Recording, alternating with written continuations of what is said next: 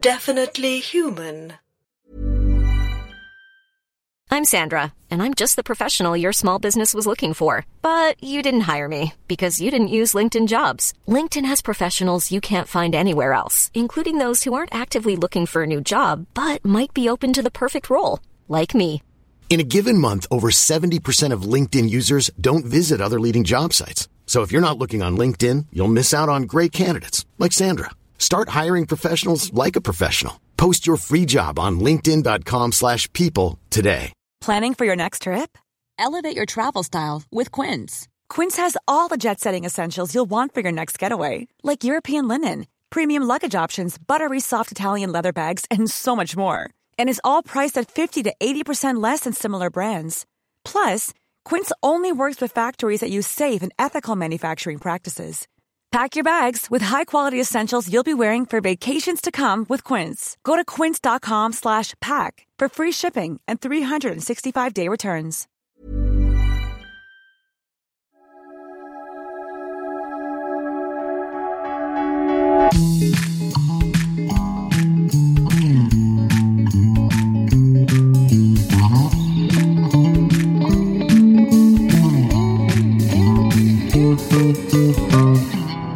Guys, welcome to Back to Earth, a podcast about roots. I'm Charlie May. This is episode 28. It's summer, and David and I have just arrived at the Tarr Steps in Exmoor National Park for another grand day out in Devon.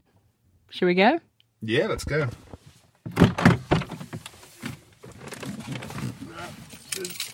Not much room to get out. Yeah, it's, I parked a bit tight. so, we've just parked the car and we are walking down this kind of old track into the valley. It's super amazing. We can see woodland to our left. There's sort of a field just in front of it and just rolling hills on and on beyond. We haven't been very well prepared today. Um, we just realised we've got one bar on the battery, and I bought some hummus and crisp breads to eat in the car, and they spilled everywhere because the hummus got turned over in my bag. Oh, look, there they are. That was quick. Yeah, it's a short, very short walk from the car park. Hour drive and a five minute walk. yeah. Lots of people enjoying an ice cream. So, we are just crossing the Tarr Steps, which are basically like these giant flat slabs that are placed on top of other rocks. It's sort of if Stonehenge was a bridge, I would say. and there is a really wide but shallow river running on either side that kind of forks into two behind us. I was almost scared that they were going to sort of give way underneath us, which is ridiculous because they've been there for thousands of years. But they just they don't seem, even though they weigh a couple of tons each, uh, they don't seem that sturdy. Everything's just placed like a Jenga puzzle.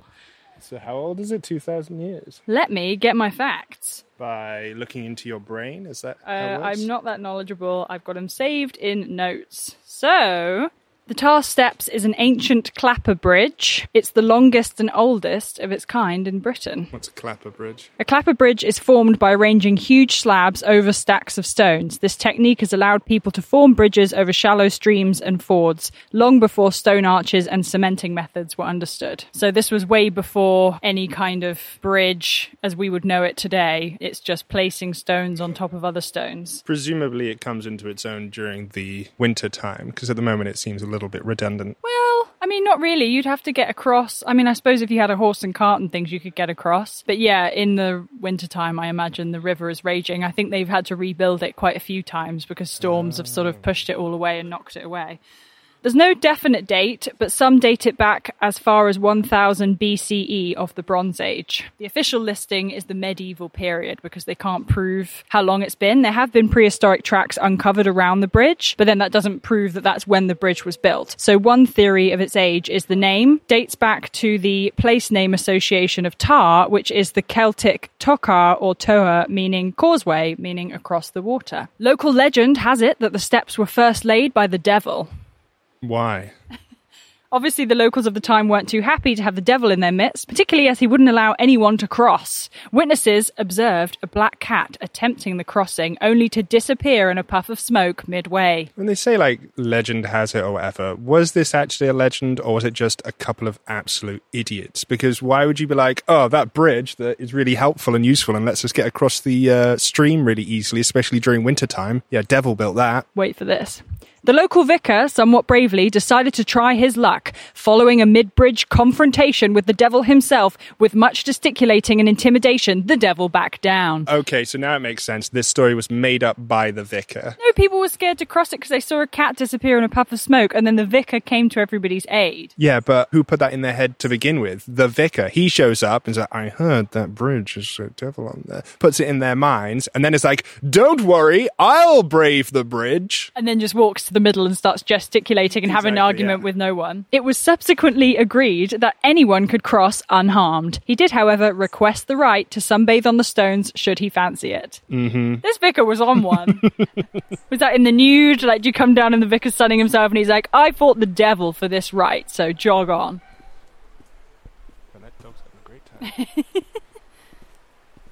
So, it's a natural nature reserve that we're surrounded by. The Tarr Steps were an ancient medieval woodland pasture. They get over 40,000 visitors a year just to come and see it. And they're all here right now. It does seem that way, yeah. It is quite busy. But it's amazing that the bridge is the oldest and longest of its kind in the whole of Britain. I mean, it is pretty long. Um, kind of long. the length across is 50 metres. It kind of looks like a big spine made of stones. It does, yeah. Each slab is one to two tons, and the largest slab is 2.5 by 1.5 metres. So, we should plan our walk now that we've actually gone across the bridge. Public bridleway, Parsonage Farm, Westwater Wait, Farm. are you saying there's even more to see? There's even more to see. So there's a path that we can walk around and see everything, all the local wildlife and offerings. This would be so much better if we had a dog, by the way, just saying. But, you know, I'm mm. wearing you down, slowly, slowly chipping away at the hard outer shell. So we're just walking alongside the River Barle, and we saw this kind of rope bridge. We thought it was a bridge, and we thought this is the less treaded bridge across the river. Um, but I just saw the sign. It says this is not a bridge, but is designed to catch fallen trees in flood conditions. Please do not allow children to play on it. There are some huge ancient trees surrounding where we are now, and I can just imagine in times of storms and when the river is raging, giant trees going down the river, they're obviously trying to protect the Tarr Steps from being sort of knocked about by any large debris. But it's so peaceful, apart from all the barking dogs and hordes of people, it's so peaceful on this little trail. There's the sound of the river, there's birds tweeting, lots of trees, dappled sunlight. It's beautiful, isn't it? It's fine. David's hard to impress. So we were walking along the shallow parts of the River Barle, and then we went up a path, and now we're sort of looking down on it. There's a bit of a sheer drop, um, but we can see it winding around. There's lots of people playing in the river, kids skimming stones and hanging out having picnics.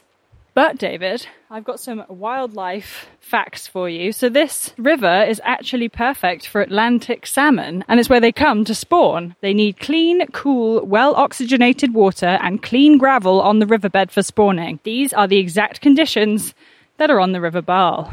The salmon actually come here and mate from October to April, so it'll be starting soon, and then they swim out to sea and they can go as far as Greenland. Wow. Yeah. Mosses, liverworts, and lichens have international significance here. I don't know what that means. I guess if that's your bag, people around the world know that this place is pretty good for that. If that's your bag, what you mean, like lichen fans? They flourish in clean, damp air, which I suppose is exactly what this is. We're in the middle of Exmoor. The air is very clean. We're near a river. It's very damp. Also, it's North Devon. It's quite damp here anyway, isn't it? Red deer, dormice, and the rare barbastelle bat and otter reside here. So, David, I've got some bat facts. Okay. The distinctive bat the barbastelle, looks unlike any other. It has large ears that meet in the middle, a flattened face with a pug like nose, and dark silky fur with white tips. This bat's Latin name, Barbastella, translates as starbeard, referring to the white hairs which grow on their lips. Starbeard. Yeah, it sounds like a pirate name. It sounds like a prog rock band. It measures 4 to 5 centimetres in length and has a wingspan of around 26 centimetres. Barbastelle bats enjoy a diet of moths, midges, and beetles. Found in deciduous woodland and areas with water, there are thought to be as few as 5,000 in the UK. So they're exceedingly rare. Do you reckon we'll uh, see them? No, it's 1 pm. We're going to have to hang out here. Barbastelle! Betty, Betty, bats! Wow, are you a bat whisperer? I'm not convinced there are any here because I can't see any. There's only 5,000 in the UK. I think you'd only the biggest bat fans would have to stay here with their eyes peeled, hoping to even get a glimpse. They're not just going to show up because you shout batty bat bat bat. there ain't no bigger bat fan than me. I love bats. You've and had no interest in bats until I started this section on the podcast for bat facts. It's a catchy jingle. That's the thing. It's a very catchy jingle. Gets you. Nope. Don't hit your toe and fall to your death. Okay. There's kind of an old stone wall that's sort of built into the path that we're walking over. I wonder how old these paths are. They probably date back hundreds of years as well. Yeah, but what doesn't in Britain, am I right? Yeah. Water looks quite deep down there. I'm hoping this path leads to a Devonshire cream tea because I've got a hankering for some buns. Well, it looks like your prayers have been answered uh, bun wise because I think there's some uh, old people swimming naked just no, ahead. they're not. I can see an old man wading across the water. I think his swimming trunks are the same colour as his skin, or at least I'm hoping that's what I'm seeing. Is it cold? Yes.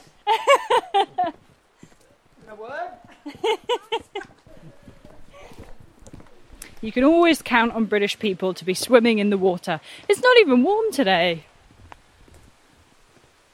And this is Tar Bridge 2.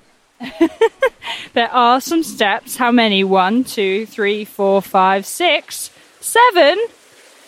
I think somebody was jealous of the other Tarr Steps and just recreated some further down. The stones that make up the path here seem to be specifically placed to maximize ankle breakage. Yeah, I've nearly tripped a couple of times. You've got to make sure you're watching where you put your foot. oh my god. Well, David, you were saying that money doesn't grow on trees. Well, what's this? it's money growing on trees? We've just come up to all these fallen logs, and they're absolutely peppered with coins that have been hammered in. This is so amazing. So, I did look up why they do this. It's a wishing tree and it's studded with coins that's hammered in by villagers and tourists with the help of stones. People used to believe that sticking a coin into a wishing tree would pass an illness to the tree and onto the person that pulled the coin out again. The custom goes back to the beginning of the 18th century, where an oak wish tree in the Scottish Highlands gained fame with Queen Victoria visiting it in 1877. I mean, these are absolutely covered. It's like dragon skin. It's the weirdest is. thing I've ever seen in a tree. I had to add that. It's the weirdest thing I've ever seen in a tree. Obviously, not full stop. I've seen lots of weird things. I've been married to you for 14 years. Hey! it is unbelievable. And guess what I brought? Oh, have you got pliers so we can pull all the coins out and get rich? Oh, you brought a coin. Right. Yeah, that makes more sense. I brought a coin, a two pence piece, uh, to hammer in somewhere. So now we've just got to find a hole and a stone. Oh, somebody's put a euro in there. Um, hmm. Maybe you should do the hammering. There you go. There's a stone. This is where David injures himself.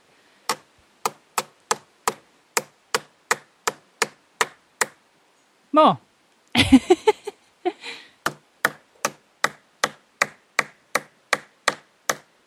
Amazing. Yeah. God, you really took the corner off, hammering that bad boy in. Yay, we left our mark. Isn't that cool? Suppose what we have done by hammering in the coin is uh, passing our illness onto the tree. Um, Enjoy being sad every day, you dumb tree.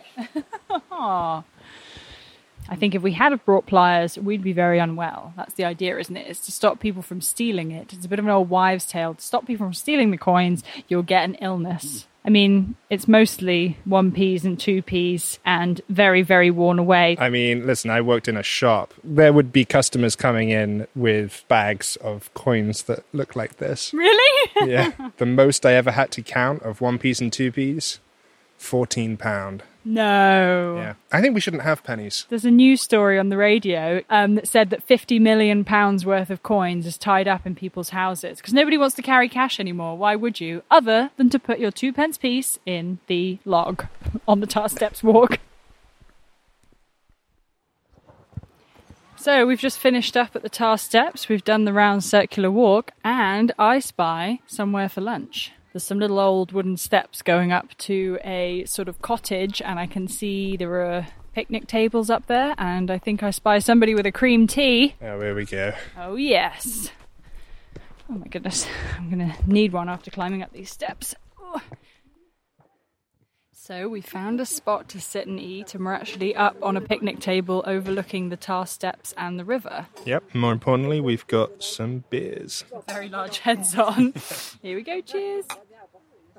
How I don't know how to drink it. Is it foam moustache? Is that the way it to has go? to be, yeah. So we've just finished our chickpea burgers, and I think David's just had his first decent vegetarian burger since we've been in Devon. It had kind of a like a curry taste to it. Yeah, spiced chickpea burger. I had it as well, and it was really nice. But I only ate half because a cream tea has just arrived. That's a cream tea, all right. We've got two big buns, a huge pot of jam, and a big pot of clotted cream. It's not huge like the jam, but it's pretty big, and I'm looking forward to smothering the buns. So you keep calling them buns. What's going on? Well, they're scones, aren't they? So why are you calling them buns? Oh, my bad. God, Mum's going to get me for this on Mum Chat. Scones. I've got two scones. They definitely look homemade. They look incredible with jam and cream. So I'm about to cut into them. Now, I cannot stress this enough. It is cream first and then Literally doesn't jam. And I won't have any words said about it. I know that it has split Devon and Cornwall into two sides. People like to other each other and they love the jam first. But to me, it has to be cream first, then jam, the Devonshire way. It couldn't matter less. It's a lot of cream. Yeah, I like to have it quite thick. I like it to be an equal ratio of the bun size and the cream and the jam. So it's kind of like a triple threat. Are you going to have one? a bite. okay. That is incredible. The scone is so light and it's got kind of a saltiness. And then the cream is obviously so creamy and thick and rich. And then the jam is super sweet. Strawberry jam, absolutely incredibly delicious.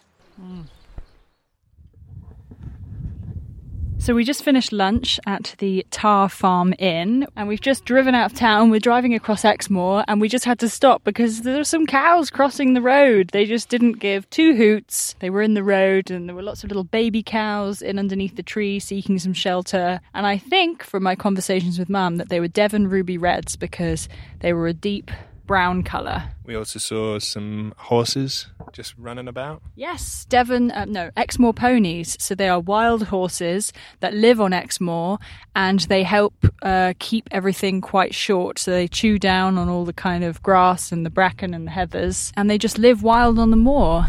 The sun is shining, but it's a really cool breeze. And we have a 360 degree view of hillside, basically. It's quite hazy in the distance, but you can see dappled sunlight across this kind of patchwork quilt of fields and woodland. And it just almost doesn't look real, it looks like a painting. It's absolutely incredible.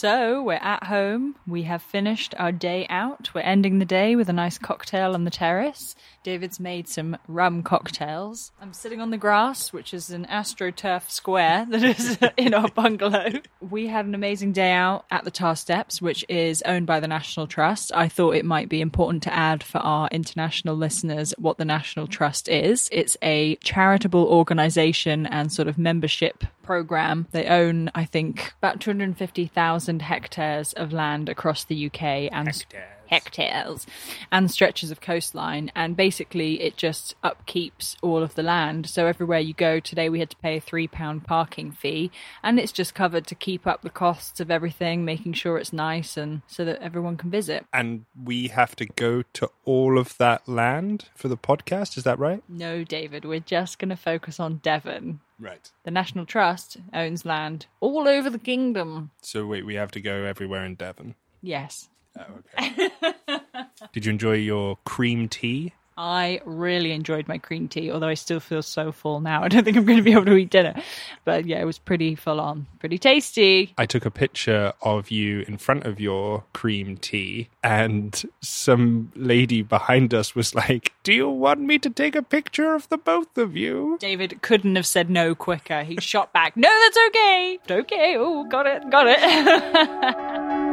One day, one day I'll get a picture of me and David together, and then I can finally replace the stock photos in all our picture frames. In the meantime, you can follow us on Instagram at Back to Earth Podcast, on Twitter at Back to Earth Pod, and on TikTok at Back to Earth Charlie. Music is by John Day, artwork is by Eric Chow, and this episode was edited by David Knight. Thank you, thank you, thank you all. And if you're supporting us on Patreon, stay tuned for our after show series, hashtag Farm Life. This week we'll be talking about the National Trust. Find out more at patreon.com forward slash definitely human. Back to Earth is a definitely human production. Okay, BYE. Even when we're on a budget, we still deserve nice things. Quince is a place to scoop up stunning high-end goods for 50 to 80% less than similar brands. They have buttery soft cashmere sweaters starting at $50, luxurious Italian leather bags, and so much more. Plus, Quince only works with factories that use safe, ethical, and responsible manufacturing. Get the high-end goods you'll love without the high price tag with Quince. Go to quince.com slash style for free shipping and 365-day returns.